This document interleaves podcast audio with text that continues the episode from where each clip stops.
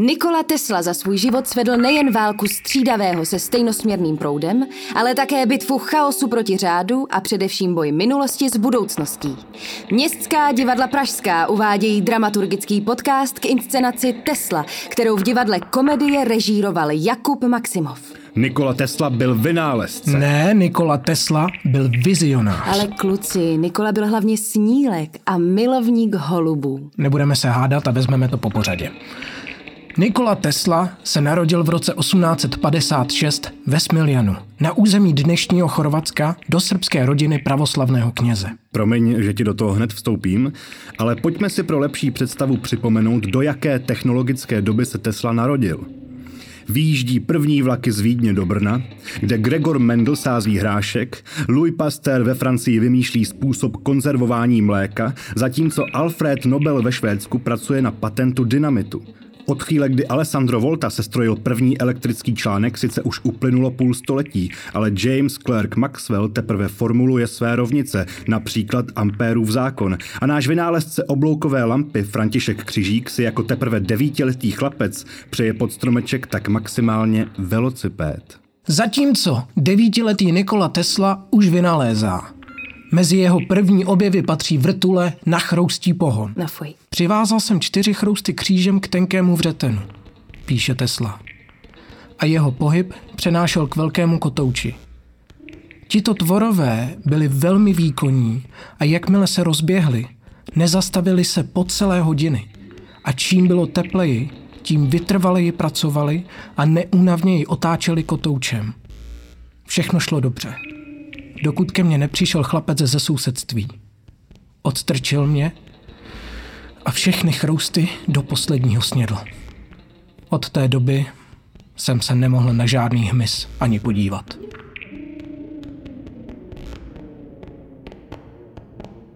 Nikola byl velmi citlivý a křehký chlapec.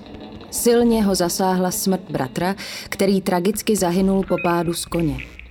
Při studiích trpěl odloučením od domova a také zvláštními halucinacemi a záblesky, které mu znemožňovaly rozlišit skutečnost od vizí a představ. Celý život byl vegetarián, blízký vztah ke zvířatům si budoval jako malý na dvorku, po kterém se proháněl jeho oblíbený kocour mačák, kde ho do pupku štípal houser a kam chodil pozorovat holuby.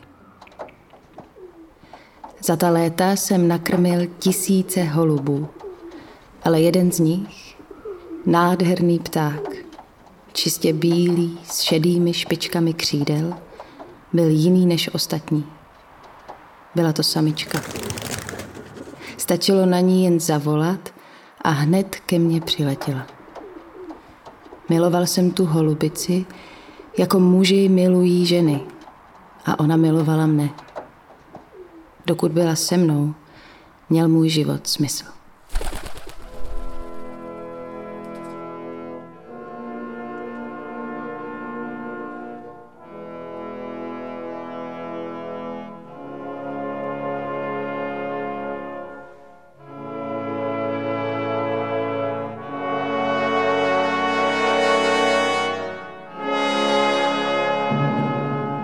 A můžu říct to s tou Prahou? A co konkrétně?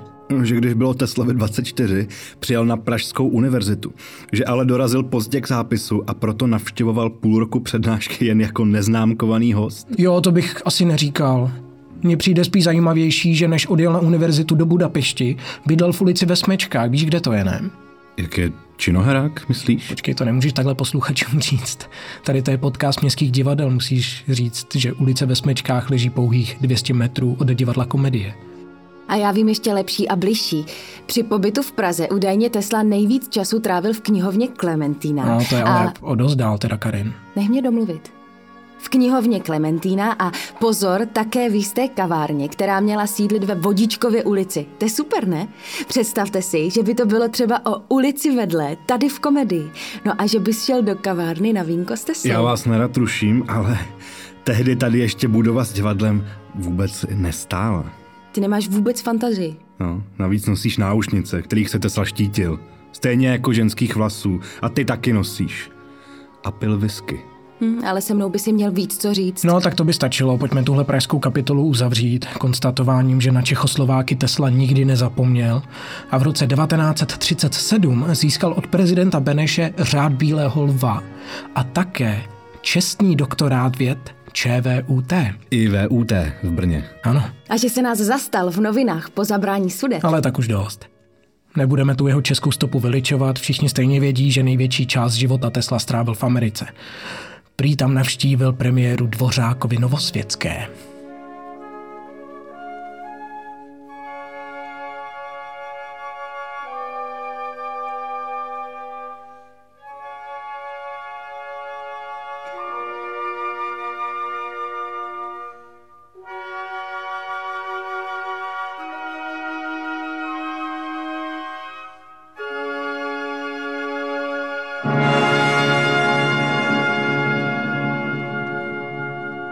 Nikola Tesla si nechal patentovat více než 250 objevů.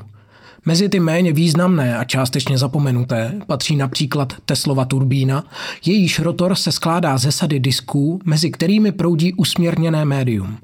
Díky tření o povrch disků vzniká síla, která disky uvádí do pohybu. Opravdového věhlasu ale dosáhl Tesla díky principu asynchronního motoru, který spolu s principem střídavého proudu odstartoval druhou technickou revoluci. Já bych s dovolením krátce k tomu motoru. Základem jeho statoru je soustava tří cívek neboli elektromagnetů. Pokud do nich teče elektrický proud, vytváří magnetické pole. No a pokud do nich teče proud nikoli stejnosměrný, ale střídavý, tak se jejich polarita v čase proměňuje. Zkrátka se jim pořád vyměňuje severní a jižní pol. Do každé cívky vede jiná takzvaná fáze střídavého proudu.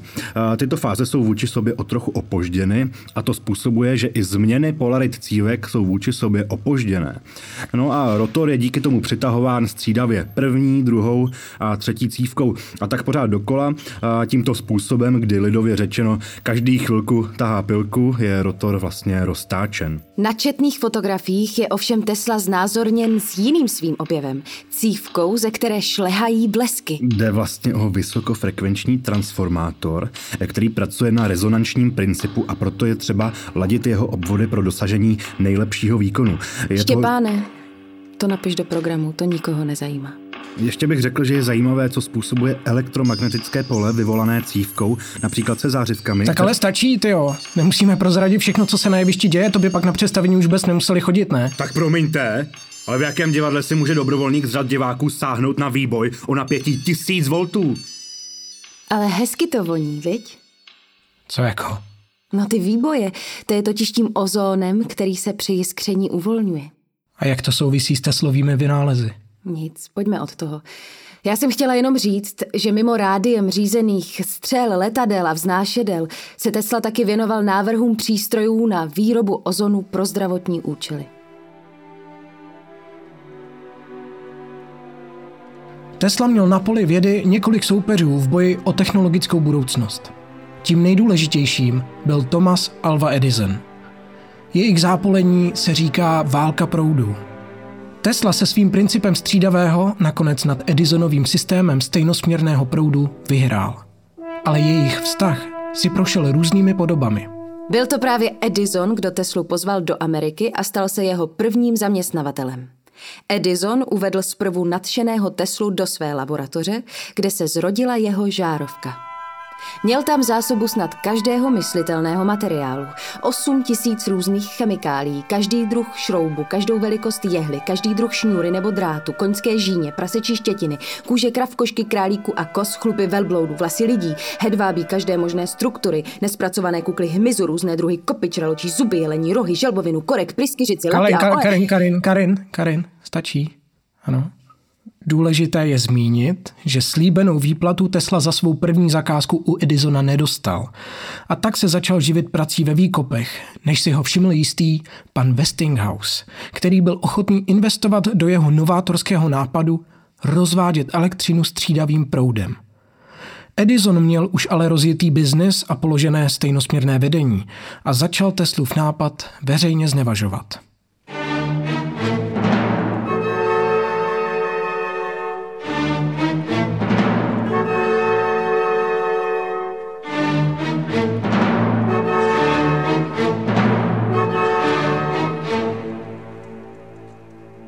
Jsem se důsledně stavil proti vysokonapěťovým a střídavým systémům elektrického osvětlení, a to nejen z důvodu bezpečnosti. Pouhých 15 voltů stačí k vyvolání nesnesitelně prudké bolesti. A s narůstajícím napětím stoupá. Na vlastní oči jsem viděl velkého zdravého psa usmrceného v okamžiku působením 160 voltů. Často slýchám, dejte ty dráty pod zem a nebezpečí zmizí. Ohrožení života i majetku se tím ale pouze zvýší. Neexistuje žádná známá izolace, která by tyto proudy účinně omezovala. Umístěny podzemí vyvolají kabely řadu zemních kontaktů. Dojde ke vzniku silných elektrických oblouků, které rozšíří nebezpečný proud do domů, kanceláří, obchodů a tak dále. Argument ukrytí Teslových vodičů pod chodník je tedy naprosto nesmyslný. Kdyby v New Yorku stála továrna na výrobu výbušného dynamitu, také by nikoho nenapadlo, že provozovaná podzemí by představovala menší riziko. Stejnosměrný proud je komerčně úspěšný a proto nevidím žádný důvod zavádět nový systém, který je nespolehlivý a ohrožuje naše životy a majetek. I když Edison nechával veřejně střídavým proudem exemplárně popravovat psy, aby šířil ve veřejnosti pohoršení a obavy, triumfoval nakonec Tesla zapojením městečka Buffalo na elektrárnu Niagárských vodopádů – Překonal dnes směšnou vzdálenost 30 kilometrů, což by bylo ale při použití stejnosměrného proudu nemožné. Tím válka proudů skončila. Zášť mezi oběma vynálezci ale Edisonovou smrtí neskončila. Tesla poslal do deníku New York Times na místo kondolence slova o tom, že Edison žil v přímém rozporu se základními pravidly hygieny, která postrádal stejně jako znalosti teorie a matematiky.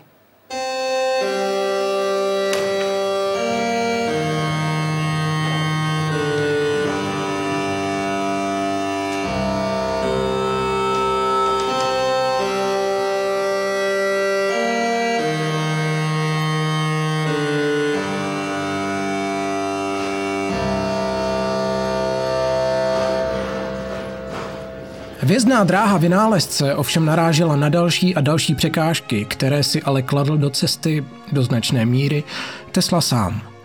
Snil o bezdrátové komunikaci mezi planetami, o bezdrátovém přenosu elektřiny skrze zeměkouly i celosvětovém míru a všeobecném blahu. To byly cíle nejen nerealizovatelné, ale také značně nákladné. V rádiovém přenosu signálu ho předstihl Marconi, jehož písmeno S v Morzeově abecedě představované třemi krátkými pípnutími, vyslané z Británie do Kanady, zachytil náhodou v Americe i Tesla. O probíhajícím experimentu svého italského kolegy neměl ponětí a milně ho pokládal a v médiích prezentoval za důkaz komunikace s mimozemskou civilizací.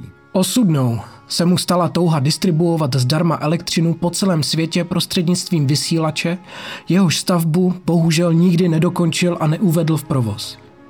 Vardenklivská věž spolikala poslední sílu Tesly a především důvěru jeho věřitelů. Zadlužený vynálezce nemá peníze už ani na platbu newyorského hotelového pokoje, který se stal jeho dlouhodobým útočištěm. Jeho jedinými společníky se stávají holuby a zprávám o zázračných vynálezech, které vysílá tu a tam do světa, věnuje pozornost už málo kdo. Přesto po jeho smrti 7. ledna 1943 bylo mu 86 let, pro jistotu veškerou Teslovu dokumentaci zabavila FBI, kdyby náhodou bylo něco pravdy na jeho řečech o chystané záhadné zbrani a tajemných paprscích smrti.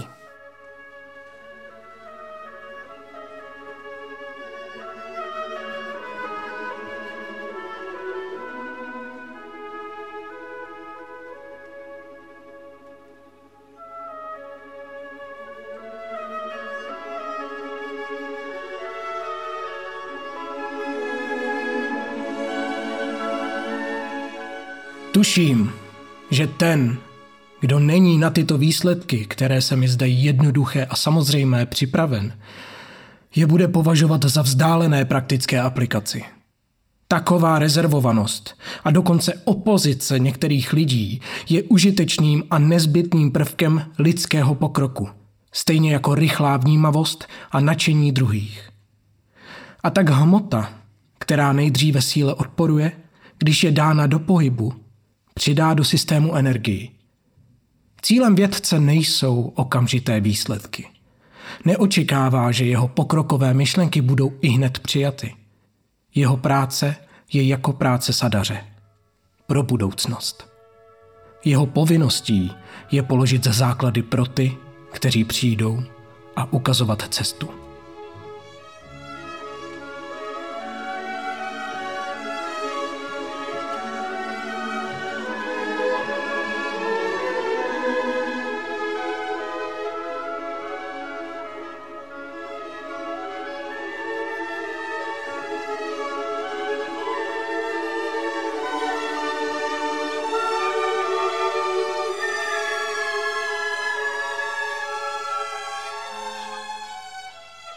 Inscenace Tesla, kterou uvádí divadlo komedie, je divadelní hrou Jakuba Maximova, jenž je zároveň jejím režisérem. Žádná jiná dramatizace zatím na českých jevištích uvedena nebyla. Formou i obsahem vzdálená, ale tematicky příbuzná, je snad jen loutková inscenace Edison, kterou napsal Zdeněk Král a v redutě Národního divadla Brno režírovala Hanna Mikolášková. Tesla ve filmu je velmi atraktivním motivem a věnuje se mu několik snímků. Autorem posledního životopisného díla je Michael Almerate. V jiném americkém dramatu Dokonalý trik si Nikolu Teslu zahrál David Bowie. Literatura, ze které jsme při tvorbě naší inscenace vycházeli a kterou vám můžeme doporučit, je především série Teslových novinových článků z let 1917 až 1919, publikovaná pod názvem My Inventions. Dále kniha Marka Zajfra, Nikola Tesla, vizionář, génius, čaroděj, nebo jednoduše populárně naučná publikace Tesla od Davida J. Kenta. Velké množství osobní korespondence nebo Teslových přednášek se dochovalo díky jeho důkladným archívům a výstřižkům, které o sobě a své práci pořizoval.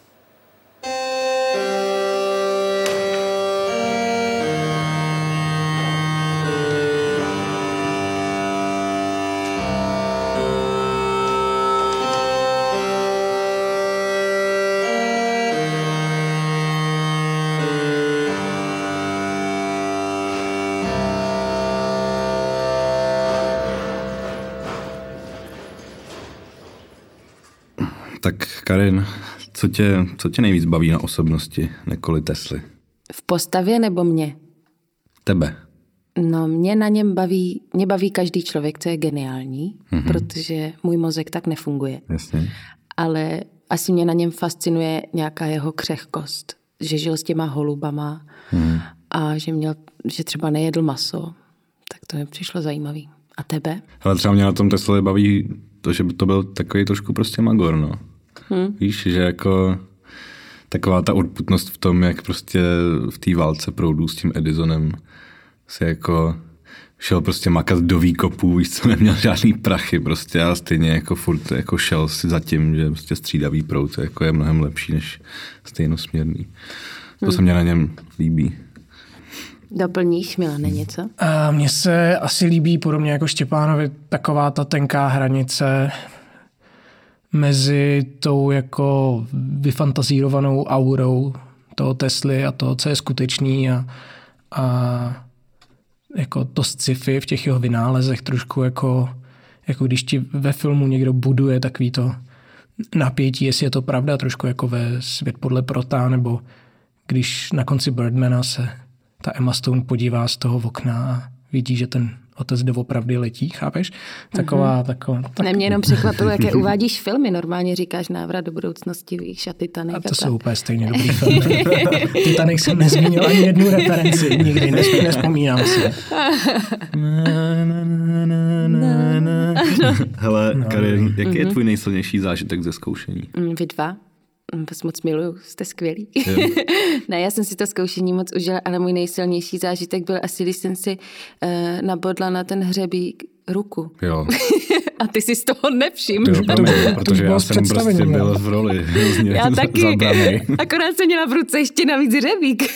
Jenomže ty, jak, tím, jak tě zajel tak hluboko, tak vlastně já jsem ho nemohl vidět vůbec. ne, tak ty řebíky už tam nejsou, tak teď už to není vlastně tak silné. Jo. Ale asi to byl určitě Teslák a ty blesky, nebudu lhat. Jako bylo to pro mě fascinující. Viděla jsem to poprvé v životě. Prostě celkově ty hrátky s tou elektřinou, že? Mhm. A vás, pánové, Štěpáne, Milane? Hele, můj nejsilnější zážitek byl Pavel, elektrikář. Pavla milujem. Pavla milujeme a tím toho zdravíme. Protože bez Pavla by nefungovalo nic v tomhle představení. Ale já teď nevím, jak se jmenuje příběh. Tak prostě Pavel. Pavel, Pavel. No, pro mě to, jako ten Teslák, jakože jo, že když přivezli ten velký transformátor poprvé, tak ale nebyl to takový ten můj velký zážitek, protože se tam nahrnuli všichni ty lidi a, a cítil jsem se jak na náměstí, jak když, nevím, ten, No ale ty jsi neviděl, se když tam někdo ten se sype, že jo. Pamat, viděl no, jsi to? no jasně, že jo, jakože jsem viděl ten blesk a, a dělal jsem jako, jo, to je docela v pohodě.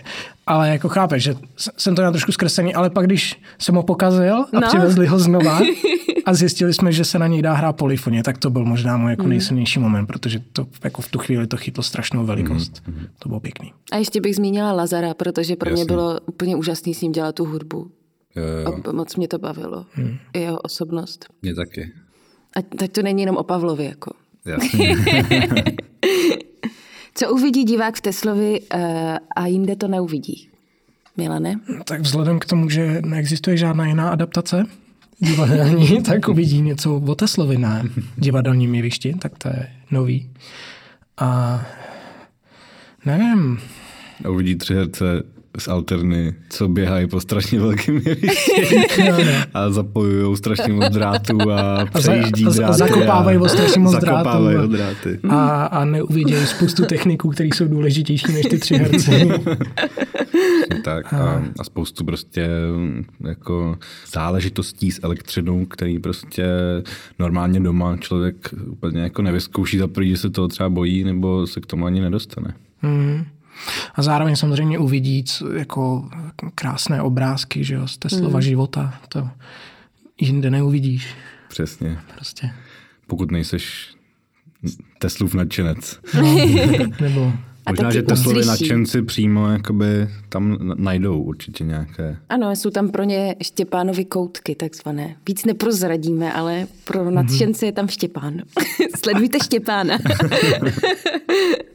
A taky uslyší skvělou hudbu, podle mě já tu hudbu mám moc ráda a takovou jsem taky nikdy ještě neslyšela. Přesně, Hmm. přesně. Tak díky kluci, bylo to s váma super a chybíte mi. Díky Karen.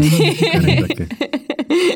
No, tak snad někdy bude možnost na to přijít do divadla. No, nebuď tak, tak. jako skeptický, víš? Já nejsem, Jako, ale řekni něco hezkýho. hmm, Těšíme se, až přijdete. těšíme se, Těšíme až se.